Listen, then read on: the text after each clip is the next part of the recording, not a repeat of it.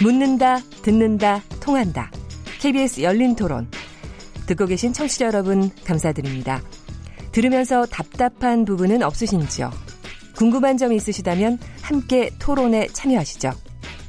유료 문자 9730을 이용하시면 됩니다. 단문은 50원, 장문은 100원의 정보 이용료가 있습니다. 스마트폰 어플리케이션 KBS 모바일 콩을 통해서도 무료로 참여하실 수 있습니다. KBS 열린 토론은 언제나 열려 있습니다. 듣고 계신 KBS 열린 토론은 매일 밤 0시 5분에 재방송됩니다. 네, KBS 열린 토론 오늘 인물 있는 인물 토, 론 송민순 전 외교통상부 장관 모시고 함께 하고 있는데요. 몇 개 청취자 문자 소개해 드리도록 하겠습니다. 휴대 전화 끝자리 6499번 님. 북미 후속 협상에서 핵시설 리스트 공개에 대한 합의가 나와야 합니다. 북핵 미사일과 생화학 무기 등을 하나씩 해체해서 핵 문제를 깨끗이 해결해야 합니다. 콩으로 의견 주신 오연풍 청취장님, 저는 완전한 비핵화는 불가능하다고 생각합니다. 하지만 북한의 개방, 북한의 개방 정책에는 찬성합니다. 경제 고리를 늘려서 북한의 개방을 앞당겨야 합니다. 휴대전화 2919번님, 한술에 배부를 수 있나요? 비핵화 문제에 대해 다들 너무 조급하게 구는 것 같습니다. 북미 정상회담 이후 3주 넘게 후속 협상이 없다고 진정성을 의심하는데 빨리 하는 것보다는 천천히 철저히 가는 게 중요합니다. 0479번님, 한 달 전까지만 해도 모든 언론이 곧 통일될 것처럼 보도했죠. 언론이 국민들에게 과도한 기대와 환상을 심어준 것 같습니다.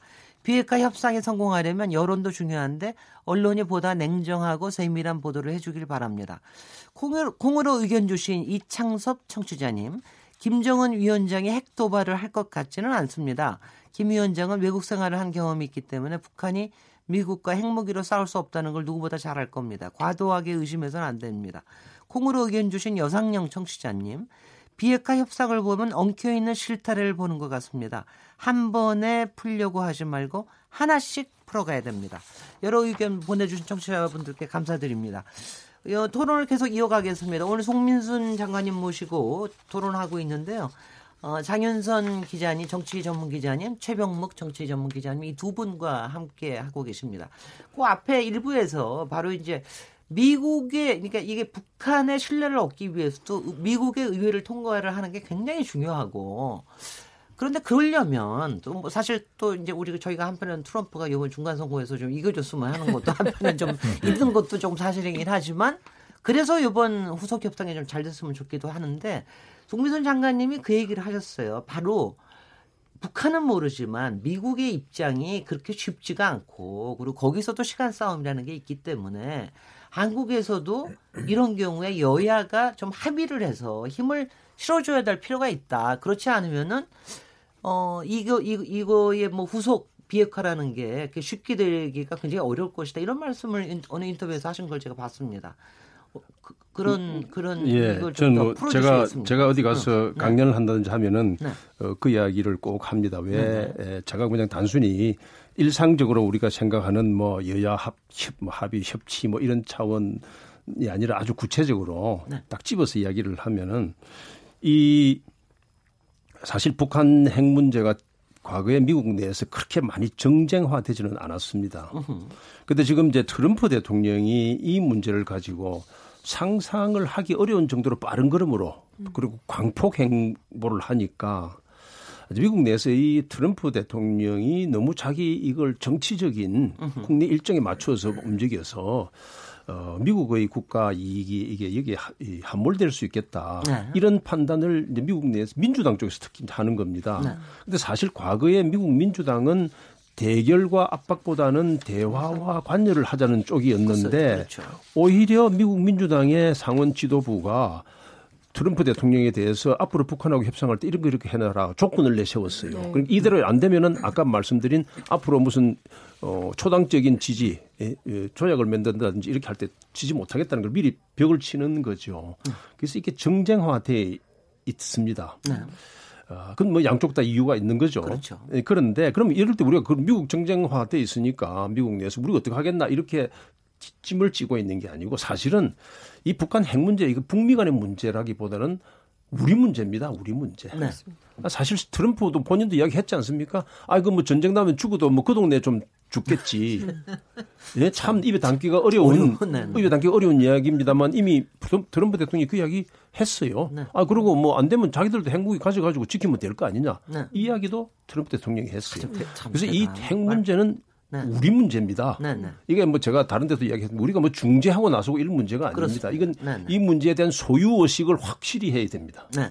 이제 그런 소유 의식을 확실히 하면 그다음에 나오는 행동은 뭐냐면 미국 내에서 미국의 공화당과 지금 미국의 이제 집권당이 공화당 아닙니까? 네. 공화당과 민주당 사이에서 서로 싸우고 있을 때 한국이 마, 한국이 만약에 여야가 여야 구체적으로 이야기해서 우리 국회의원 해봤지만은 여야가 합동 의원단을 만들어 가지고 네. 미국 공화당 민주당 다 찾아가서 우리는 네. 초 미국 한국 어디든지 다 이런 걸 원한다라고 네. 하면은 음, 음. 미국의 민주당 지도부도 아니 이게 한국 사람들이 여야 할 것 없이 다 이렇게 원하는데 우리가 네. 반대하는 명분이 있, 음. 있나 네. 그리고 여야 합동으로 미국의 유력한 언론 이런 데다가 기고도 하고 네. 이렇게 하면 되지 않겠냐. 그런데 이제 제가 여기서 강조하고 싶은 것은 우리 현재 정부가 정말로 이 문제에 대해서 모든 걸 걸고 하려고 그러면은 네. 청와대와 집권 여당이 야당하고도 이 문제에 대해서 아주 광, 과감한 거래를 네. 해야 됩니다. 네, 네. 근데 다른 건 야당 들어준다. 음흠. 사실 그런데 내가 지금 집권하고 있는 사이에 보니까 우리 한반도의 미래는 이게 막혀갖고는 아무것도 될 수가 없다. 네. 뭐 안보는 물론이고 경제고 뭐고 사회 국민성의 기풍이나 뭐나 다 걸려 있잖아요.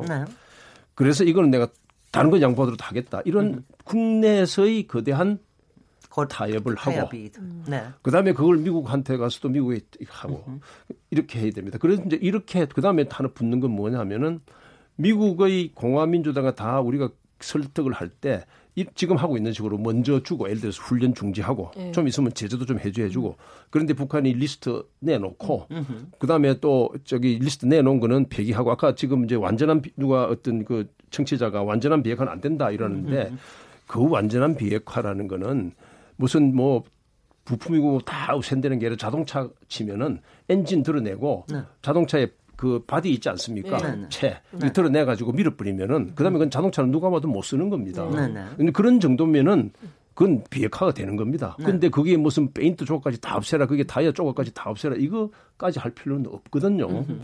그래서 이 정도로 이렇게 하려고 그러면은 저는 이 우리 국내에서 어, 사실 청와대가 주도가 돼 가지고 하고요. 그렇게 했는데도 북한이 기어이 핵을 계속 갖고 한다는 게 나오면은 그 다음에는 우리도 다른 길을 선택할 수 있는 문을 열어놓고 해야 됩니다. 네네. 그래서 이런 아주 과감하고 결기 있는 자세를 음. 했을 때 이 문제에 대해서 우리가 주인 행세를 할 수 있고 네네. 그리고 사실은 결말이 갈 수가 있, 있는데 음흠. 그렇지 않으면은 음흠. 많은 사람들이 우려하고 음흠. 걱정하는 것처럼 또 좀 떠들다가 트럼프 좀 있으면은 올해가 이, 이 문제 올해 시, 주목할 수 없어요. 미국 전 세계로 다루고 있는데. 네, 근데 이제 두 분 또 질문하실 거 많을 텐데 제가 좀 하나 더 질문 드리면 그런데 이제 지금 여태까지 그러니까 남북 정상회담부터 지금 여태까지 온 거 보면 북미 정상회담도 중간에 또 이제 한번 저기 거꾸로 주고 막 그러지 않았습니까? 그럴 때마다 우리 쪽에서는 항상 그렇단 말이죠. 그게 꼭 여야의 문제뿐만이 아니라 항상 우리 그럴 줄 알았어. 또 북한이 저럴 줄 알았어. 그거 뭐 잘 될 리가 없어. 이러는 시선들이 아직 있단 말이에요. 그리고 지금도 계속해서 어, 뭐가 잘 안 될 거야. 그러니까 안 되기를 뭐 꼭 바라지는 않는다 하더라도 그런 의심이 굉장히 잡혀 있는 이제 이런 게 사실 금방 없어지겠습니까? 그래서 바로 이런 거를 어떻게 풀어내야 되겠습니까? 그게요. 네. 제 생각에는 이제 아 이거 안 될 거야. 네. 그건 이제 냉소적인 거고. 네. 네. 어 근데 아이 잘 되기를 바래. 그런데 이건 좀 이런 거는 좀 챙겨봐야 돼. 으흠. 이제 이거는 이제 소위가 합리적인 의심이라고 네네. 이제 네. 그런 이야기를 하, 어, 의문이라고 그러지 않습니까? 저는 네. 그래서 이게 핵 문제 이것도 북한 핵 문제도 마찬가지입니다. 제 생각은 이 의문의 다리를 건너야 네. 신뢰의 성에 들어갈 수 있습니다. 은유의 달인. 갑자기. 명, 명언이 이정년. 오늘부터 별명 생기시겠어요? 아. 의문의 달이? 아니, 여기는 신뢰의, 아니, 신뢰의 성으로 갈까요? 아니, 왜냐면, 이게, 왜냐면 네. 의문이, 네. 의문은 당, 의문을 거쳐야 되는 겁니다. 그렇습니다. 의문은요, 네. 믿기 위해서 네. 의문을 우리가 하는 겁니다. 그리고 의문은 겨, 결코 없어지지 예. 않죠. 예. 끊임없이 새로운 의문들이 생기면은 또 그거를 해소하고 이래야 되죠. 근데 이제 그게 예를 들어서 네. 지금 누가 어 여기 동네를 개발해서 주택 조합을 만들어서 아파트를 짓겠다. 그러면 조합원들을 모으지 않습니까? 네. 그럼 돈도 내고 뭐 집도 이렇게 이렇게 하는데 내 이 조합원에 들어가는 사람들은 내가 앞에 여기에서 아파트를 하나 내 한 채 얻는 게내 음. 목적입니다. 그게 들어가는 게 목적입니다. 네. 그런데 그 아파트에 들어가기 전에 조합에서 뭘 설명을 하면은 그 조합을 추진하는 사람이 내세우는 조건들을 하나하나 다 의문합니다. 그렇지 네. 않습니까? 이게 네. 돈이 과연 모여질까? 땅은 확보가 될까? 건설 허가는 나올까? 이런 거 다 우리가 의문을 제기하지 않습니까? 전 네. 북한 핵 문제도 마찬가지라고 봅니다. 그래서 이게 합리적인 의문을 갖는 사람에 대해서는 냉소적이라고 보면 안 되고 반대로 아예 처음부터 처음부터 이건 안 될 거다. 아, 그리고 하는 건 다 거짓말이다. 이게 이제 냉소 비아냥 그리는데 그거는 이제 우리가 아, 그렇게 해서는 안 되는 거죠. 다 사실 이게 북한 핵 문제가 해결이 안 되면은 한국이 갈 길은 정말 숨막힙니다. 그렇죠. 대한민국이라는 게 경제적인 문제로도 예, 뭐, 그렇고요. 예, 뭐 네. 뭔가 젊은 사람들이 네. 청년 실업자 말할 거 없고 그럼요. 없고요. 네. 그다음에 이 저 사회적인 기풍도 무슨 뭐 친북 좌빨 뭐 어쩌고 등등 하는 아주 복잡한 이야기 다 그렇고 문제, 뭐, 네. 아 심지어 교통 체증도 사실 남북이 틀려 있으면은 사실 서울에 체증까지 서울 네. 그렇지 않습니까? 네, 교통 체증 그다음에 남쪽으로 뭐... 전부 차막 하니까 그렇지 서울에 있는 사람들이 저기 동해안으로 예 서해안 북쪽으로 탁 빠진다면은 네. 이게 지금의 분산이 교통이 분산이 돼서 네, 네. 다 그렇지 않습니까? 주택 문제도 엄청 아, 여름 휴가지도 뭐, 다 뚫릴 뭐, 거고요. 예? 네. 개마고원 같은 데서 이러면 시원하게 제가 어, 외교관 생활하면서 열대 지방에서 살았는데 네. 동남아시아에서 거기 해발 한 한여름에도요. 네. 그 해발 한 1000m 이상만 올라가면 시원합니다. 그럼요. 우리 비서하는데도 네. 개마고원 쪽 가면요. 네. 다 거의 1000m 제가 제일 가고 싶은 데가 개마고원입니다. 그렇죠? 예. 네. 그래서 이 엄청난 문제들이 걸려 있기 때문에 네. 이거는 아까 제가 재개발 조합원이 아파트를 하나 얻어야 된다고 생각하는 만큼 그런 열망을 다 갖고 있고 그 열망을 모두 모아야 되고 다만 네. 그 열망에 도달하기 위해서 의문의 다리는 건너야 된다.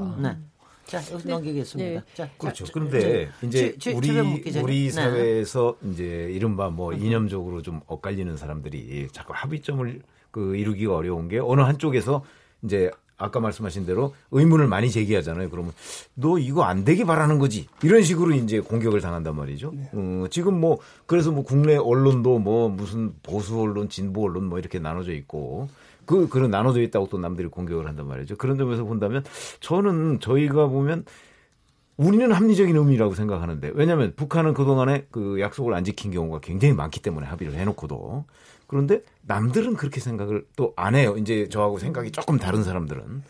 그래서 이거를 이 한데 모으는 방법 이게 굉장히 중요하고 조금 전에 장관님께서 말씀하신 대로 근데 그거는 주체가 누가 돼야 되느냐 하는 데에 대해서 저는 뭐 청와대나 여권이 아무래도 주체가 될 수밖에 없다고 보는데 그 한때 그래도 그 여권에 몸담고 계셨으니까 거기에는 무슨 특별한 방법이 있을까요?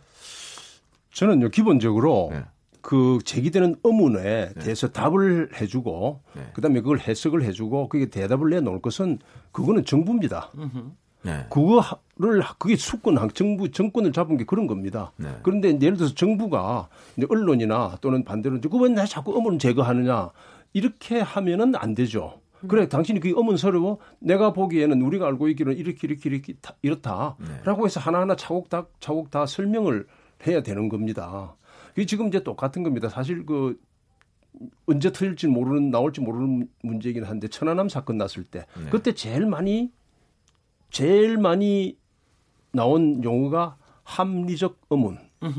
정부는 이 문제에 대해서 함, 제기되는 합리적 의문에 답변할 의무가 있다.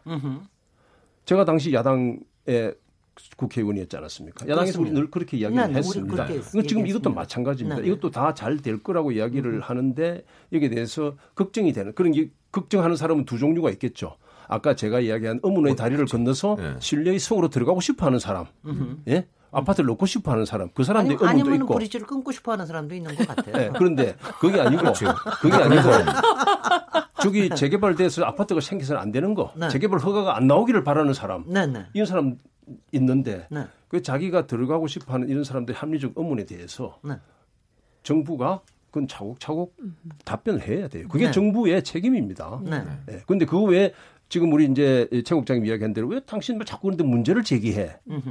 그렇게 이야기하면 그는 이제 이 합리적인 토론이 안 되고 음흠. 그런 결과를 거쳐서 그렇게 해서 다리를 건너가면 다리 빠집니다. 네. 음. 자, 네. 그 장현성 기자님. 네. 그러니까 지금 그 합리적 의심에 대한 해소 이것은 음흠. 반드시 필요하다고 생각을 하는데요.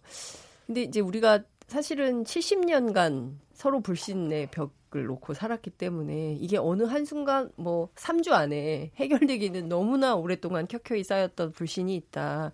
그래서 6.12 정상회담을 통해서 확인된 것은 어쨌든 첫 번째 합의한 1번이 그, 그동안에 없었던 상호 신뢰관계를 구축한다는 게 제일 첫 번째 올라간 거 아닙니까? 그러니까 그런 측면에서 보자면, 어, 과거에 왔던 협상 방식과는 굉장히 달라진 측면이 하나 있고요. 또 하나는 제가 장관님께 평생 외교관을 하셨기 때문에, 외교에서 one side하게 0대 뭐 100대 0, 뭐 이런 것은 없지 않습니까? 그러니까 주고받기가 가능해야 되는데, 우리는 계속 북한의 비핵화, 뭐 검증, 사찰 뭐 이런 얘기를 하지만 그러면 그에 상응하는 조처로 미국은 북한에 어떤 무엇을 줄 수 있는가? 무엇을 줄 수 있는가? 그러니까 이 체제 체제 보장이라는 것이 이제 앞서 어, 김진애 박사님도 말씀하셨지만 어, 이 구체적으로 뭐 국교 정상화 이번에 뭐 그런 얘기도 할 거라는 전망이 나오긴 했습니다만 아니면 뭐 최소한의 외교 관계를 수립한다거나 아니면 대북 제재를 완화한다거나 뭐 그것도 대북 제재도 미국 정부가 주도하는 대북 제재가 있고 또 유엔 제재가 있는데 그러니까 두 중에서 어떤 것을 또 먼저 할 것인가 특히 이제 뭐 2차 정상회담이 스웨스에서 열릴 가능성이 있다는 일본 보도가 또 나오기도 하고요. 네. 그리고 유엔 총회 연설을 김정은 위원장이 뭐 유엔 총회에 참석할 가능성도 있다. 그러니까 별의별 얘기가 지금 다 나오고 있습니다. 그래서 우리가 어떻게 보자면 모든 걸 다 열어놓고 생각하는 이런 상황 상황이 돼버렸는데 그 점에 대해서 장관님 어떻게 보시는지 좀 궁금합니다. 예, 제가 보기에는요. 어, 제일 지금 북한이 원하는 것은 음, 군사 군사 훈련은 지금 이제 중단 네. 일단 중단했고 한다고 발표했고 어 그 다음에 북한이 아까 제가 이야기한 부분적인 핵 신고를 하면은 그다음에 미국은 제재 완화에 들어가야 되는데 제재 완화는 미국 혼자 할 수 있는 제재 완화부터 먼저 하는 게 좋, 좋을 겁니다. 아. 그런데 유엔 지금 아마 미국은 한 여섯 개 분야에 쉽게 말해서 제목으로 치면 여섯 개 제목에 걸친 제재가 있고 어 유엔 제재가 아마 아홉 개인가 있을 겁니다. 네네. 근데 유, 미국이 독자적인 제재 해제를 시작하면 유엔 제재도 쉽습니다. 왜냐? 유엔 안보리 상임이사국 중에서 사실 중국과 러시아는 제재를 좀 해제하자고 하고 있기 때문에 그렇죠. 미국만 네. 좋다고 그러면은 네, 그다음에 유엔 제재도 좀 풀리는 겁니다. 그런데 이게 이제 뭐는 뭐가 뭐, 누가 먼저 하느냐? 북한이 음. 비핵화에 관한 행동, 다시 말해서 핵을 신고하고 검증하는 걸 먼저 해야 되나? 네. 아니면 제재 해제하고 북한에 대해서 경제 지원하고 외교 관계를 수립한 이걸 먼저 해야 되느냐? 음흠. 이게 딱 맞추기가 어렵단 말씀이에요. 음흠. 그래서 항상 이게 누가 먼저 하느냐? 음흠. 그래서 서로 네가 북한 보고 먼저 해라, 미국 보고 먼저 해라, 뭐 이렇게 이제 하는데 여기에서 만약에 트럼프가 제가 트럼프 대통령의 외교를 재개발 외교라고 한번 이름을 네. 붙였습니다. 네, 네. 재개발을 하는 사람들은 건물 있는 거 가지고 보수 관리하는 게 아니고 그냥 안 맞으면 헐어버리고 새로 짓는 겁니다. 싹쓸이하고서는 새로 하죠. 네. 그죠? 네. 우리 김준혜 의원님 잘 제가 항상 항상 반대하는 거. 반대하는 거. 그런데 네, 어쨌든 네. 재개발 외교이기 네. 때문에 이 사람은 트럼프 대통령은 지금 한 번 전에 하던 거고 달리 네. 에, 먼저 한 번 해보겠다. 사실 그런 착각 시각에서 나온 게 싱가포르 정상회담입니다. 그렇습니다. 네. 네. 그 전에 폼페이오 보내고. 네. 그래서 내가 먼저 한번 해보겠다. 네. 그래서 한 거예요. 네. 그런데 그 다음에 북한도 지금 일단 풍계리, 폐쇄했고, 네. 그 다음에 장거리 핵 실험, 저 미사일 실험 폐쇄하기도 약속했고, 그 다음에 이제 이 신고 이게 북한이 따라줘야 돼요. 네. 그게 북한은 그걸 못 따라주면은 그 다음엔 트럼프는 제재 안 되겠네 불조자 네. 가져와야 되겠네 네. 이렇게 될 수가 있거든요. 그러시, 우리가 지금 걱정하는 게 사실 그 네. 부분은 네. 계속 걱정해 하고 있어야 됩니다. 네, 네. 예, 그건 냉소가 아니고 그건 진짜 합리적인 우려입니다. 이제 그렇게 한다면서 그걸 이제 해야 되고요. 어, 그래서 이제 북미국이 그걸 해야 된다는 거고 그 다음에 이게 지금 이제 뭐 아까도 이, 이 청취자 뭐 이야기했는데 북미 한목이 뭐다 되냐 이러는데 사실 이 국제 지금 이야기하신 대로 외교 합의라는 것은 네. 이게 서로가 100이 있으면 50, 50 나눠야 그게 가는 겁니다. 네. 근데 한쪽이 60이고 한쪽이 40이면 그거는 합의는 이행이 안 됩니다. 네. 그죠? 사륙제 뭐 5대에 되고. 예. 그런데 이제 뭐 그런 장면에서 봐야 되고 그다음에 또 하나는 제가 이제 좀 말씀드리고 싶은 것은 다음 뭐 정상회담 뭐 이렇게 했는데 지금 이제는 이벤트는요 네. 싱가폴 회담 한 번으로 됐어요. 네.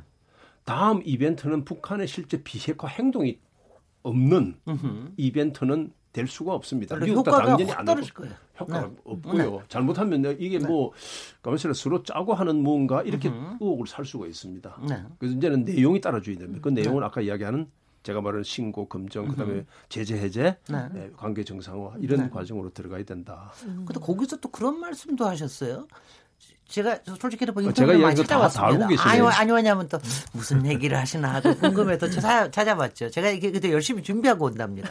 근데 얘기하시는 게 그러니까 그동안 얘기 나온 게 뭐 종전 선언이나 음. 아니면 평화 협상이나 이런 얘기를 했지만 사실 필요한 거는 종전 선언 자체가 아니라 종전 선언을 위한 협상 회의를 하는 모습을 보여줘야 된다. 이런 말씀을 오늘 인터뷰에서 하셨는데 그게 바로 얘기하시는 그런 진지한 모습을 보여주는 단계입니다. 제가 이야기한 네. 거 정확하게는 네. 아무리 이제 말이라는 게 건너면 네. 좀 되는데 네. 꼭 선언을 하고 싶으면 네.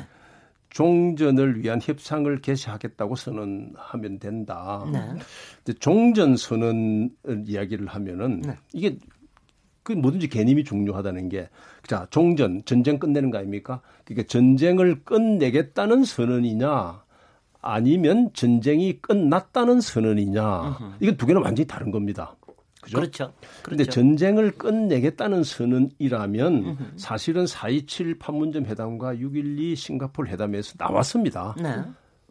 문재인, 김정은 네. 트럼프 김정은 사이에 한 번도 전쟁 끝내겠다는 것 다스로 선언한 겁니다. 네. 그래서 전쟁을 끝내겠다는 선언이라면 따로 할 일이 아니다 필요 없다. 근데 전쟁을 전쟁이 끝났다는 선언이면 이건 심각하게 생각이 된다. 네. 전쟁이 끝났는데 한국에 미군은 왜 있나? 그 전쟁이 끝났는데 북한은 누구를 누구를 공격하려고 핵무기를 갖고 있나? 네. 그럼 미군 없애라, 핵무기 없애라, 뭐 해라. 다시 다 다시 종전선을 하기 원위치로 다 돌아가는 겁니다. 음. 그럼 뭐가 되냐면 이거는 상처가 덧나는 겁니다. 네. 잘 아시죠? 네. 네. 덧난 상처는 참 고치기 어렵다고. 네, 네. 지금 이미 이 문제는 여러분 덧난 상처거든요. 음흠. 그래서 종전선언은 이거를 핵, 핵 북한이 비핵화를 음. 촉진시키기 위한 하나의 정치적 그런 제스처라면은 음흠. 북한이 핵 신고하고 검증하고 이렇게 할 때, 에, 자 이제는 우리가 아, 한반도에서 종전이라는 게 전쟁 끝나면 평화 협정하는 겁니다. 평화 협정 에 대해서 절차에 들어가는 겁니다. 네. 자, 평화협정 협상 시작하면 어떻게 됩니까? 네. 한반도의 평화협정은 뭐, 뭐 여러 가지 논란이 3자냐 4자냐 있지만은 어쨌든 한국에서의 휴전 상태에 실질적 형식적으로 관여한 네 나라 음. 남과 북, 미국과 중국 이 뭐 외교장관이 모이든 대통령이 모이든 자 우리 한반도 전쟁 한반도의 평화 정, 전쟁을 끝내고 평화 협정을 만들기 위해서 협상을 시작한다 이렇게 하면 그 선언이 되는 겁니다. 음. 그때좀 하는 게 맞는데 네. 지금 그냥 나섭시 그냥 전쟁 끝났다고 선언하자 할 수가 없는 게 현실이거든요. 네. 제가 그런, 제가 그런 요, 주장을 합니다. 네, 제가 조금 하나 후속 질문 드리면 근데 지금 장관님께서 쭉 얘기하실 때 제가 이제 약간 좀 이제 약간 좀 뭐 의아하다기보다는 아직도 변수를 하나 생각을 안 하신다 하는 생각이 드는 게 항상 외교라고 하는 것도요 각 나라의 정치적인 변수에 따라서 굉장히 많이 달라지고 그러지 않습니까? 그런데 네. 이제 지금으로 봐서는 오히려 트럼프의 미국 내 정치가 사실은 이런 여러 가지 부분들을 촉진하는 여러 가지 그런 변수가 되고 있는 것 같은데 네. 적어도 9월, 10월까지는 그래도 뭔가는 보여줘야 되지 않겠습니까? 예. 트럼프로서는. 예. 그리고 그렇죠. 부, 또 북한은 그걸 좀 또 이용을 해야 될 테고요. 예. 그러니까 뭔가가 그때까지는 뭔가 이루어질 것 같지 같이 보이지는 않으세요? 아, 제가 그래서 네. 그래서 아까 제가 이야기한 게 네. 이게 북한을 비핵화하기 위한 정체적인 포괄적 계획을 합의하기는 시간이 많이 음. 걸려도 안 되니까 네. 지금 뭐 의혹이 되고 있는 네.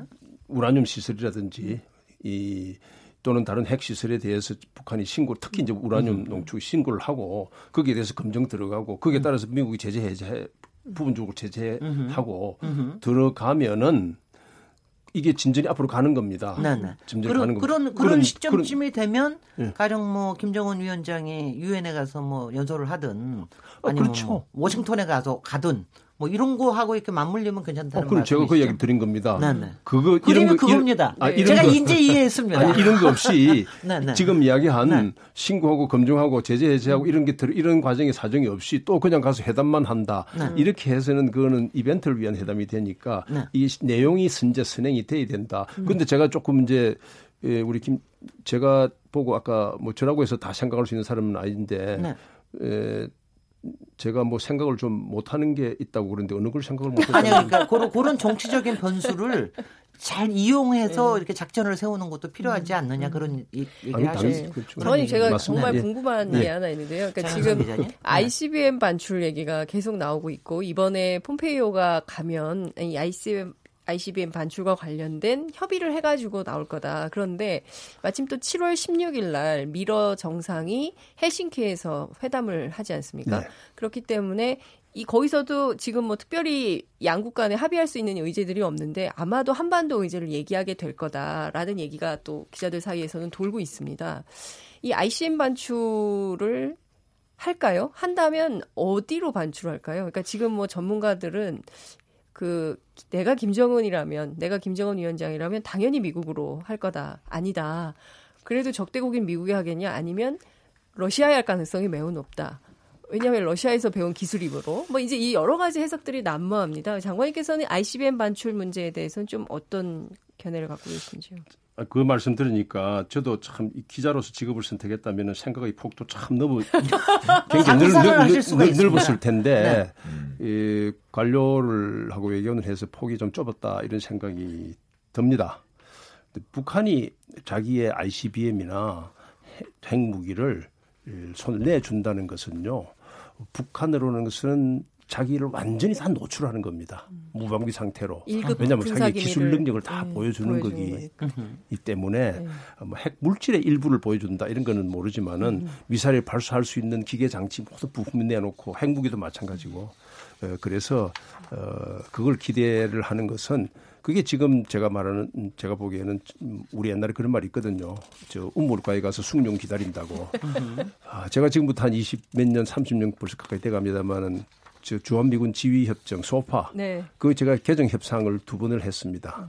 근데 뭐 앉자 말자 언제 이거 결과 나오냐고 그래서 아니 이 수만 페이지의 책을 갖고 다 공, 검토를 하고 이렇게 해야 되는데 이걸 갖고 지금 그 우리 기자분들이 나오냐 그래서 제가 그렇게 이야기했어요. 아이 운물가에서 숭늉 찾으니까 제가 참 마음이 답답합니다. 이렇게 이야기를 한 적이 있는데 지금 마찬가지입니다. 지금 그리고 미국과 러시아가요 한반도 문제를 가지고 초점을 두고 협상을 해본 적은 없습니다. 네. 음. 러시아는 미국과 러시아 사이를 할 이야기가 굉장히 많습니다. 음. 다른 이야기도. 예. 그게 많은데 이거는 이제 여러 개 이야기 중에 한 부분을 하지만은 네. 그때 네. 뭐 미러 협상에서 어, 이런 그 ICBM 음. 뭐 이런 거를 뭐 내놓고 이런 이야기를 한다. 이제 그걸 아마 유추하는 가, 가, 그 근거는 아마 이런 걸 겁니다. 북한의 그 미사일 능력은 대부분 기술이 러시아 기술입니다. 그렇죠. 러시아 기술. 기술적인 자문 네. 같은 건 있을지 모르지만은 지금 저기 북한이 러시아를 믿고 뭐 미러 정상회담에서 연례론 이런 거를 어, 합의를 한다. 이거는 조금 너무 많이 생각한 것 같습니다. 네. 그 저는 이제 또 하나 제가 이제 합리적 의심이라고 저는 생각하고 있는 것 네. 중에 하나를 질문을 드리고 싶은데 현재까지 이제 미국과 북한이 꽤 협상을 했습니다. 했는데 지금까지 나오는 게 뭐 미군 유해 송환 얘기 나오고 그다음에 지금 얘기하신 ICBM 얘기 나오고 그러면 이런 의심을 하게 돼요. 아니 미국이라는 나라는 지금 이 협상의 본질은 핵을 없애는 문제란 말입니다. 근데 본질을 제껴놓고 지금 다른 얘기만 하고 있어서 결국 이렇게 하다 시간이 지나면 북한은 핵보유국이 되고 마는 것 아닌가? 어? 이런 협상을 길게 가져가다 보면 이런 의심을 하게 되거든요. 왜냐하면 ICBM이나 미군 유해, 미군 유해는 뭐 옛날 얘기니까 이제 그렇다 치고 ICBM 같은 거는 사실은 핵이 없어지면 북한이 ICBM을 뭐 갔든 안 갔든 미국으로서는 크게 신경 쓸 일도 저 별로 아니라고 보는데 그거 뭐 다 방어용 무기가 있으니까 근데 지금 딴 얘기부터 나오는 게 좀 이상해요. 저는 합리적 의심, 합리적 의심으로 인정합니다. 네. 저는. 예. 네. 그건 네. 뭐 합리적인 의심이 아니라 당연히 그분은 거기에 대해서는 문제를 제 의문을 제기를 해야죠. 그러니까 그럼 협상 국면이 네. 좀 이상하게 예, 돌아가는 예, 예. 거 아니에요? 그래서 이게 이제 미국과 한국의 차이입니다. 네. 우선 미국은 제일 중요한 거는 미국 본토의 안전입니다. 네. 그렇죠. 아, 북한이 뭐핵 갖는 걸 당연히 미국은 음. 반대하고 이걸 없애려고 하지만은 당장 급한 것은 미국에 도달, 할수 있는 운반 수단이 없으면은 그 미국은 안전하기 때문에 네. 미국이 중시하는 것은 장거리 미사일 능력 그리고 아까 제가 말씀드린 대로 무기급 고농축 우라늄 네. 이거는 테러리스트의 손에 들어가면은 조용히 들고 나가서 핵폭탄으로 바뀌어가지고 못 터뜨릴 수 있기 때문에 뭐 그래서 여기에 제일 미국이 관심을 갖고 있고 네. 실제로 네. 한미 간에 앉아서 이야기를 하면은 미국의 그 관심 사항이 그대로 드러납니다. 네. 음. 예. 그래서 이제 에, 이런 상황이 되고 지금은 이제 사실상 이제 핵 보유국 말씀을 하시는데 네. 이미 이 문제에 대한 전문가들은 싱가폴 회담으로 네. 싱가폴 회담으로 북한은 세계 아홉 번째의 사실상 핵 보유국으로 등장했다. 네. 왜냐 핵을 가졌다고 북한이 작년 연말에 이미 김정은이 언제 핵 경제 병진에서 핵은 완성됐다. 네. 그렇죠. 언제는 경제에 중점을 둬야 된다. 이렇게 선언했고 연초에도 그렇게 했다고. 그렇죠. 네. 그 이후에 평창 올림픽이라는 기제가 나오면서 등장해가지고 지금 현재 상황이 전개돼 왔거든요. 네. 그래서 자, 이미 그렇게 보육으로 선언하고 한 나라를 대통령을 트럼프가 만났습니다. 네. 그건 현재 있는 현 상태는 내가 알겠다. 현재 상황 거기까지는 인정했다 이렇게 네, 본다는 거죠. 되는. 그래서 네. 지금 국제적으로 이 문제를 보는 전문가들 관찰자들은 다 북한이 싱가포르에서 제 아홉 번째 핵 보유국으로 사실상 등장했다 이렇게 이야기를 하고 있는데 네. 여기서 이제 바로 우리 문제 아닙니까? 그렇죠. 네. 자 미국은 안전한데 그럼 우리는 뭐냐? 예, 아까 어떤 여기 저이 청취자 청취자도 그런 뭐 이야기를 했는데 이게 지금 북한으로 볼 때는 한국, 일본 음. 예? 특히 이제 한국, 일본을 자기가 갖고 있는 핵 그 핵무기와 투사 능력 네. 그 거리 안에 들어 있으면은 어, 북한으로서는 자기가 충분히 이 자기의 방어 이걸 위해서 왜냐하면 최소한의 공격 능력을 갖고 있으니까 그게 방어 능력이 된다 이게 쓰지는 않겠죠. 쓰지는 않지만은 핵무기를 손에 들고 있는 북한과 좁은 방에서 같이 살아야 되는 거. 이거는 우리는 받아들일 수가 없습니다. 근데 이거를 마치 지금 받아들일 수 있는 것처럼 착각을 한다면은 음흠. 이거는 합리적 의문 정도가 아니라 굉장히 심각한 문제죠. 네. 음흠. 근데 쓰지 않는다고 장담도 못 하죠, 사실은. 뭐. 네, 네. 네. 네, 근데 이제 우리가 그런 것을 완전한 비핵화에 남북이 합의했기 때문에 4.27 그 판문점 선언도 나온 것이고 6.12 싱가폴 선언도 나온 것이고 그리고 그 과정을 밟아가는 차원인 건데 제가 궁금한 것은 지금 그동안 전통적으로 우리는 강력한 한미 동맹을 기반으로 해서 한미일 삼각축 그다음에 북중러 삼각축 그래서 3대 3의 구도로 해왔고 실제로 이것을 동북아 일종의 안보 다자간 안보 체제가 좀 필요하다라는 차원에서도 육자 회담 틀이 이제 가동됐던 측면이 있는 건데요. 지금 상황에서 놓고 보면 과거의 그 삼각 틀이 깨지는 거 아니냐. 이제 그 구도로는 해석이 불가능한 상황이 된다. 그리고 이제 내일 부임하게 될 해리 해리스 그 주한미 대사가 무슨 얘기를 했냐면 북한의 미사일 위협이 사라지면 한반도에 사드 갖다 놓을 필요가 없다라고 인사청문회에서 얘기를 한 바 있습니다. 그러니까. 이것도 굉장히 중요한 포인트인데 국내 언론에서는 잘 다뤄지지 않고 있습니다. 근데 큰 틀에서 보면 대전환, 구도의 대전환이 오고 있다는 것이죠. 과거에 우리가 해석했던 틀, 분석 틀, 이것이 완전히 깨지고 새로운 방식의 동북아 안보 체제가 세팅되는 중이 아니냐. 그러니까 그런 측면에서 보자면 우리가 좀 관점의 전환 뭐 이런 음. 것들도 좀 필요한 때가 아닌가 싶습니다. 네, 그, 저기 장관님 여기서 잠깐 쉬어야 되겠습니다. 아. 죄송합니다. 여기서 왜냐하면 이 질문이 또 굉장히 중요한 질문이라서요. 예. 장관님께서 사실 오늘 말씀해 주시고 싶은 게 당장 폼페이오가 뭘 하고 이러는 거 이상으로 지금 이게 역사적 관점에서 어떤 것에 이게 변동이 있는 것인가 이거를 좀 크게 그렇죠. 봐야 된다라는 네. 말씀을 하셨기 때문에 그 질문을 대답하실 아주 조로의 찬스이기 때문에 잠깐 쉬, 쉬었다 갔으면 좋겠습니다. 네. 조로의 찬스 네, 잠깐. 잠깐 쉬도록 하겠습니다. 예, 예. 아, 오늘 저 송민순 장관님하고 토론하고 있는데요. 어, 잠깐 쉬어서 지금 여러분께서는 KBS 열린 토론 시민 김진애와 함께 하고 계십니다. 네.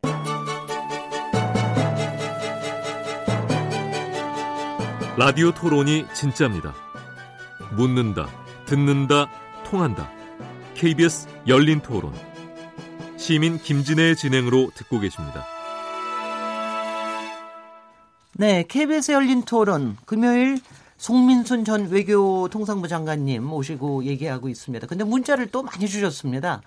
몇 개 소개해드리겠습니다. 콩으로 의견 주신 김재현 청취자님, 섣불리 대북 제재를 완화해서는 안 됩니다. 비핵화는 단계적으로 조금씩 시작해야 합니다. 저는 도널드 트럼프의 적극성에는 지지를 보내고 있지만 트럼프가 비핵화 문제를 너무 정치적으로 이용하고 있는 것 같아 걱정됩니다. 휴대전화 3991번님, 이번 폼페이오 미 국무장관의 방북에서는 보다 명확하고 확실한 비핵화 실천 조항이 나와야 됩니다. 우리도 너무 서두르지 말고 차분히 행동해야 합니다. 김종인 청취자님, 지난 육자, 육자회담의 실패한 노하우를 교훈으로 삼아야 합니다. 그리고 중재외교에만 머무르지 말고 우리 스스로 전략적 대안을 찾아야 할 것 같습니다. 어떤 방향이 좋을지 송민선 전 장관님께서 말씀을 좀 해주세요. 2982님, 송민순 장관님의 말씀이 귀에 쏙쏙 들어와서 지금의 상황이 바로 이해가 되네요. 저는 북한의 비핵화도 중요하지만 그것을 이유로 주한미군을 철수하고 북한의 해구산을 포기해선 안 된다고 생각합니다. 6578번님, 비핵화 얘기가 나올 때마다 아주 단순한 궁금증이 듭니다. 미국도 핵을 갖고 있고 중국과 러시아도 핵을 보유하고 있는데 왜 북한의 핵만 문제가 되는 걸까요? 강대국만 핵을 가질 수 있는 겁니까? 5773번님, 진영 논리의 토론만 듣다가 송민선 장관님의 말씀을 들으니 많은 부분이 공감이 되는 것 같습니다. 비핵화도 문제지만 북한 인권 문제 생각해 봐야 할 문제일 것 같은데요.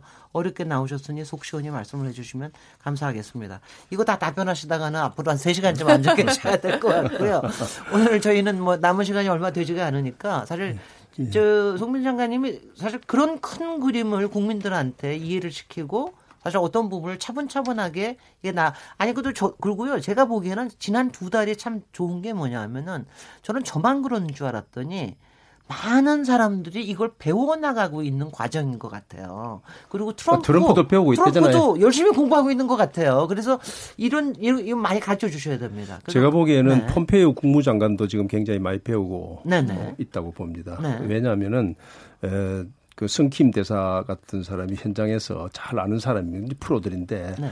그걸 갖다가 자기 장관한테 바로 한다고 그래서 아 그러냐 이렇게 바로 듣지 않거든요. 네. 사람이 자기가 직접 그 물에 들어가 봐야 이게 찬물인지 더운 물인지 압니다. 이거 물 네. 뜨겁습니다. 내가 그냥 아 뜨겁지 하고 이렇게는 안 된단 말씀이에요. 네. 그래서 뭐 사실 저 자신도 제가 음. 다 아는 건 아니고 네. 저도 이 과정에서 늘 저거 이걸 보면서 배우려고 합니다. 네. 이제 그런데 아까 우리 장 국장님 이야기하신 이게 이제 진영 구도 이거는 이게 이제 진영을 구도를 바꾸기 위해서 우리가 접근하느냐 그 아니면은 핵을 문제를 해결하다 보면 진영 구도에도 변경이 생기는 거냐. 이제 이런 접근을 할 수 있는데 사실 두 개가 같이 가는 거죠. 네. 같이 가는데 제 생각에는 현실적인 것은 이 핵 문제에 집중을 해서 하다가 결과적으로 진영 구도가 좀 바뀌면은 그러면 한반도가 제가 늘 강조했던 소위 빙하. 네. 빙하가 움직이는 겁니다. 그렇죠. 예. 네. 근데 빙하를 처음부터 그냥 불도저로 밀어서 밀어낼 수는 없어요. 중간에 막 깨고 막 이럴 수는 없는 어, 거란 그게 되는 게 아닌 겁니다. 그래서 네. 이제 저는 핵 문제를 가지고 집, 이제 집권을 해서 하다 보면은 미국과 북한이 관계가 개선이 되면은 우리는 이미 한국은 미국, 어, 즉 중국과 러시아가 이미 20 몇 년 전에 지금 관계 정상화하고 네. 한중 네. 관계가 이렇게 되고 네. 뭐 한러도 이렇지 않습니까? 그러니까 미, 북한이 미국과 일, 일본과의 관계가 정상화되면은 사실 이 진영 구도가 이게 있으면 얼음이 녹아 내리는 겁니다. 네. 이제 그런 접근을 이제 전 해야 된다고 보고요. 그 다음에 그 사드 어, 북한이 미사일 위협이 없으면 사드 배치한다. 아 이건 너무 당연한 거고 음. 처음부터 사드를 배치했던 배경이 북한의 미사일 위협을 방지하기 위해서 했기 때문에 아니 병이 나왔는데 약이 왜 필요합니까? 그렇잖아요. 네, 네. 어, 병 나왔으니까 약 안 먹는 거 같은 거예요. 이건 사드 당연히 그건 하는 거고. 사실 국내에서는 사드가 그 중국 중국이 워낙 또 뜨겁게 반응을 했었기 때문에. 아, 그런데 그거는 미국이 중국을 봉쇄하기 위해서 사드를 한다고 했는데 미국은 사드를 배치하는데 여러 가지 한목 목적이 복합적으로 있었을 겁니다. 당연히 있습니다. 그런데 그러나 명분이 있어야 되거든요. 그런데 그 명분은 북한의 미사일 위협 때문에 그랬단 말이에요. 그 명분이 없어지면은 사드라는 것도 더 놔둘 수가 없는 겁니다. 음, 철거가 되겠죠. 그렇죠. 철 음. 당연히 음. 이제, 이제 되는 건데 에, 그거를 우리는 그건 뭐 당연한 거고 다만 이제 그렇게 현실화되기를 이제 바라는 거고요. 아까 그 질문 하, 저기 네. 청취자 어, 분 중에서 제재를 너무 급하게 해제하면 안 된다. 그건 제재는 먼저 해제하는 게 아니라 북한의 비핵화 행동이 나오면 거기에 따라서 제재를 해주고 네. 그다음에 제재가 한 번에 다 끝내는 게 아니고 단계적으로 해가거든요. 네, 네. 그다음에 이 제재라는 거는요. 이거 객관적으로 봐야 됩니다. 북한은 자기가 있는 핵 신고를 하고 검증을 받으면 다 노출이 되기 때문에 마치 암실에 있는 사진이 햇빛이 들어간 것처럼 사진이 암실 네. 사진이 햇빛 받으면 어떻게 돼? 못 쓰게 되는 것처럼 뭐 그렇죠. 이게 음. 시, 신고하고 검증받으면 못 쓰게 되는 것 같습니다. 네. 그렇지만은 제재는 해제했다가 다시 재부과할 수가 있습니다. 네. 예? 그런데 그런 면을 좀 보아서 조금 탄력적으로 네. 제재 문제, 해제 문제를 보시는 게 예, 이제 좋을 것 같고요.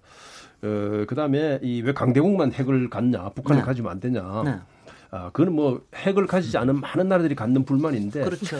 저는 아까 저 앞에 이야기한 것처럼 북한의 핵 보유가 기정사실화가 오래되면은 북한이 핵을 보유한 상태가 기정사실화되고 그게 오래 지속되면은 동아시아에서의 핵 질서는 바뀔 겁니다. 음. 예. 기본적으로 저희 그걸 이제 핵 균형이란 말을 쓰는데 음. 핵 질서를 바꿀 바뀔 겁니다. 이 하나 소개를 하자면은 1960년 프랑스가 미국의 반대를 무릅쓰고 어. 그 투쟁을 해가지고 핵무기를 갖습니다. 음. 드골 당시 프랑스 대통령이 음. 무슨 이야기를 하느냐 하면은 1차, 2차 대전에서 독일한테 당했지 않았습니까? 네. 그래서 핵무기만이 영원한 차이를 만든다. 음흠. 그래서 강행해서 프랑스가 지금 핵무기를 갖고 그다음에 이제 음흠. 안보리 상임이사국 되고 이렇게 돼 있습니다. 네. 그래서 이런 영원한 차등 하에서 동북아시아에서는 질서가 계속될 거라고 보면은 그건 아주 어, 현명한 판단이 아니다. 음. 저는 그렇게 생각을 합니다. 네. 그래서 제가 네, 궁금한, 거, 어, 네. 궁금한 거는 이제 음. 예, 예를 들어서 지금 말씀하신 대로 만약에 미국과 북한의 핵 협상이 얼마나 길게 돼 갈지 아무도 모르거든요. 일각에서는 그 뭐 이게 뭐 10년이 갈 수도 있다 이렇게 얘기하는 사람도 있습니다. 그러다 보면 대개 한 몇 년 정도 지나면 아 이제 뭐 북한은 핵보유국이야 라고 하는데 다 의문이 없어지는 상태가 될 것이라고 보는데 그런 기간은 대개 얼마 정도로 그 보십니까? 그 저는 그거를 시간 그렇게 시간, 되면 시간 개념보다는 지금 또 말씀하신 대로 그렇게 되면 이제 동북아에서 핵 도미노 현상도 생길 수 있잖아요. 예. 근데 그걸 이제 시간 개념으로 보기보다는 네. 북한이 이, 이핵 의 능력이 어느 정도 통제되고 네. 통제된 상태에서 핵 능력이 감소돼 가느냐 그 내용의 문제이지 그 음. 언제까지 핵을 없애야 된다 이렇게 보기 정하기는 저는 어렵다고 생각을 합니다. 아, 그런데 네. 이제 쉽게 말해서 지금 북한으로서 노, 생각하는 것은 이거는 아마 어, 어쩌면 누구나 가질 수 있는 합리적 의심일 겁니다. 합리적 네. 의문이 의문인데 북한이 핵을 가진 상태에서 미국한테 위협은 주지 않고 적당히 인정받고 제재는 해제받아서 경제는 살리고 그래서 좀 단단하게 잘 살고 지금 체제를 유지하고 정권도 유지하고 하, 하려고 하는 게 아니겠느냐. 그렇죠. 그 정도는 누구나 우리가 네. 의문을 갖는 건데 그 상태를 과연 그러면 우리가 받아들일 수 있느냐. 네. 동북아시아에서 다른 나라, 뭐 예를 들면 일본이 되겠죠. 받아들일 수 있느냐. 이거는 정말로 큰 question mark거든요. 네. 이제 그걸 이제 우리 이제 신고 해야 되는데 네. 이게 이제 우리는 핵 통제가 아니고 네. 핵 군축 음흠. 그리고 핵 폐기란 말씀이죠. 음흠. 축소를 시켜서 폐기 나가는 이제 거기에 음흠. 집중을 해 나가야 되겠죠. 네. 제가 이제 지금 시간 얼마 안 남았으니까는요. 세부적인 얘기보다도 음. 우리 그래도 가끔 이렇게 모신 분은 또 저희 꼭, 꼭 질문해야 될 것들이 있잖아요. 그래서 송민순 장관님께서 지금 현재 이 평화 대장정의 이 과정에서 문재인 정부에 대한 평가를 어떻게 하고 계시는지 이게 좀 궁금하지요. 그런 거 질문 좀 해야 되지 않겠습니까? 음. 문재인 대통령 또 문재인 정부 잘 하고 있다고 저는 생각하십니까? 문재인 정부는 굉장히 그 악화된 네. 음, 안보 상태에서 정권을 인수받았습니다. 네. 수원지로 친다면은 사실 영하에 들어가 있는 안보 상태가 영하에 들어가 있는 예, 그런 상태에서 받았고 지금 그동안에 노력해서 이걸 갖다가 영상으로 올렸습니다. 네. 수원지는 영상으로 올라왔습니다. 얼음은 좀 녹고 있는 것 같아요. 예, 예, 네. 얼음이 녹고 올라왔습니다. 그런데 네. 이제 문제는 영상에서 영화로 올라온 게 문제가 아니고 여기다 꽃을 피우고 과실을 맺어야 돼요. 그렇습니다. 비핵화 실질적인 노래에서 네. 비핵화를 진전시켜 나가야지. 그게 아니면은 우리가 우려하는 음흠. 시나리오. 음흠. 북한이 사실 핵 보유국으로서 그냥 쭉 존재하는 거고 그냥 이 전쟁은 당장 나지 않을 것 같지만 북한의 핵 위협 하에서 그냥 살아야 되는 이런 상태가 되면 이거는 음. 우리가 받아들일 수 없는 거고 네. 뭐 제일 좋은 거는 지금 우리가 아주 낙관적으로 봐서 할 때 마치 얼마 전에 있었던 곧 통일이 멀지 않아 있을 것 같은 그런 느낌 그렇게까지는 안 되더라도 그런 방향으로 쭉 나가는 게 제일 가능 또 바람직한 거고. 근데 세 번째 가능성은 뭐냐 하면은 저거죠.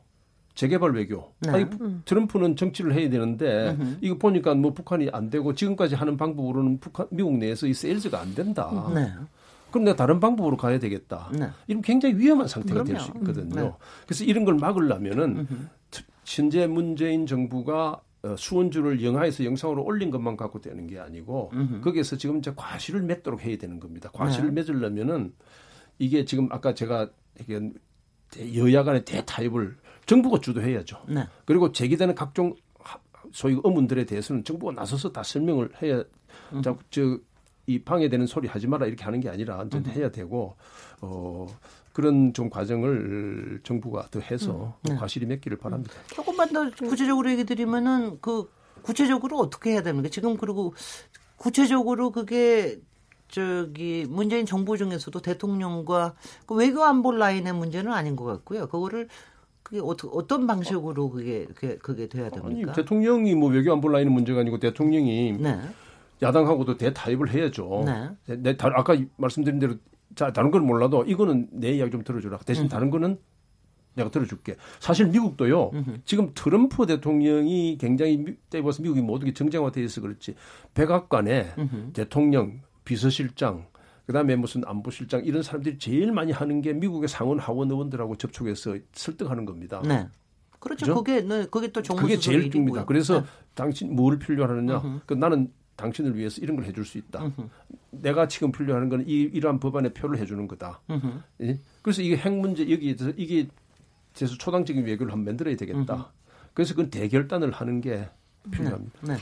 후속 질문 그, 하시죠. 네. 네. 제가 2005년 9.19 공동성명 산파 역할을 하셨던 당시 차관보셨는데 그때 이제 육자회담 때 장관님 기억하실지 모르겠지만 그 저, 저희 기자 프레스센터에 들어오셔가지고 아 추석 선물 없을 줄 알았는데 이 성명이 나와서 너무 다행이다 막 이런 말씀 하셨어요. 그래서 굉장히 기분 좋게 그 기자회견 하셨던 기억이 나는데 그때 이제 그 9.19 공동성명 가운데 보면 NPT, 그러니까 핵무기 비확산 조약이죠. NPT, 그 다음에 IAEA, 그 국제 원자력 기구 여기에 북한이 복귀하는 약속을 해요.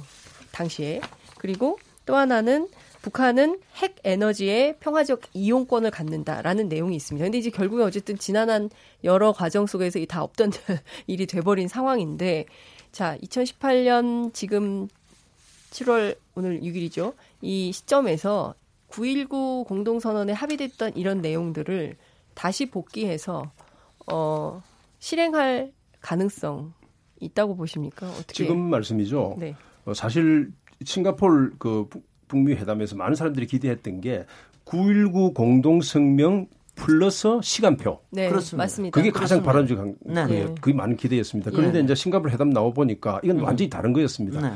9.19 공동성명은 어쩌면은 하나의 설계도에 가까운 것지만은 음흠. 싱가폴 회담은 그냥 의지의 말 표현 불과한 겁니다. 그래서 비교가 네. 안될 정도였습니다. 네. 당시 그 9.19 공동성명에 참여했던 다른 나라 어, 대표가 네. 저한테 연락을 해서 아니 이건 뭐 9.19 옆에도 못 가는 걸 가지고 이걸 합의라고 했냐. 혹시 네, 네. 크리스토퍼 힐입니까? 아, 아니 뭐 그런 이야기를 이제 예, 예, 하는데 이제 쉽게 네. 말씀드려서 그9.19 공동성명 정도의 예, 내용을 가지고 앞으로도 시간표를 받쳐주면은 좋지 않겠냐는 희망은 지금도 갖고 있습니다만 저는 이렇게 포괄적인 합의에다가 시간표를 보태는 것은 불가능하다고 봅니다. 네, 네. 음. 그건 왜냐? 북한이 내놓는 것도 문제지만은 미국이 그러면은 북한하고 관계 정상화를 해주는 시간표를 만들어 줄 수 있습니까? 네. 미국이 아까 평화적 이용권이라는 게 사실 경수로 지어주는 거였거든요. 네. 경수로 지어주기 위해서는 원자력 협력 협정 만들어야 되는데 네. 그거를 미국이 시간표를 네. 제시해 줄 수가 있겠습니까? 음. 그래서 저는 부분 부분별 의혹되는 시설에 대한 신고 검증하는 시간표, 어, 그다음에 미국도 제재 해제에 대한 단계적인 시간표 이렇게 이렇게 맞추어 나가는 접근이 불가피하다고 네, 그렇죠. 기자님. 아니 그래서 네. 이제 저희 생각에는 그런 것들을 북한은 북한대로 시간표 내놓고 미국은 미국대로 시간표 내놓고 또 이제 상대에 또 요구할 거 시간표 내놓고 그래서 사실은 트럼프 대통령이 처음에 얘기했던 거 있잖아요. 일괄 타결론 원샷. 시간표 되게 좋아하세요. 원샷. 아니 왜 그러냐면 미래가 불투명하니까 네. 이제 그런 얘기예요. 네. 그러니까 미래를 조금 더 명확하게 아니 근데 아직 신뢰가 서로 쌓이지 않은 상태에서는 그런데, 시간표를 이렇게 딱 내놓기가 쉽지는 아니 그러니까 서로 서로 내놓 어느 일방만 단계적 동보적 일방만 내놓으면 이제 네. 문제가 되지만 일방은 또 일방 수 없는 거죠. 네. 나의 시간표는 네. 당신의 시간표에 움직인다 이렇게 돼 있거든요. 네네. 네. 제재 해주 제재 해제 해주면은 이렇게 신고해 주겠다. 그렇죠. 네. 그래서 네가 신고하면은 나 네. 다음에 더 큰 제재 해줘야겠다. 네. 그다음에 네가 폐기하면은 외교관계 수립하겠다 이렇게 음. 되는데 그게 하나하나 스텝이 같이 맞아야 되는데 그렇죠. 한쪽만 스텝이 그렇죠. 하면은 음. 그러면 이제 미국 아까 제가 그래서 네. 제가 자꾸 대미 초당 외교 한번 좀 해보자 음. 이야기를 하는 게 미국이 먼저 움직였는데도 북한이 거기 안 따라주면은 네. 네. 그때는 우리가 다른 경로 선택할 여지가 있는데 네. 네.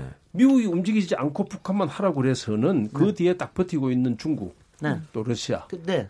제가 제가요. 그래서 요, 요 질문 아주 간단하게. 사실은 이번에 보면은요. 오늘도 얘기가 시간이 더 있었으면 러시아, 중국, 사실은 일본 뭐 이런 것까지 포함을 시켜 다 얘기를 해야 되는 못했는데요. 지금 문재인 정부에서 요번에 뭐 정의용 외교안보 실장 이쪽에서의 공이 굉장히 주목이 되는 반면 오히려 외교통상부 강경화 장관 쪽에서는 별로 그렇게 역할이 크게 많지 않다라는 그런 비판도 조금 있기는 한 비판이라기보다는 그런 멘트가 좀 있는 것 같은데요. 전임 외교통상부 장관으로서 좀 평가를 하신다면 어떻습니까?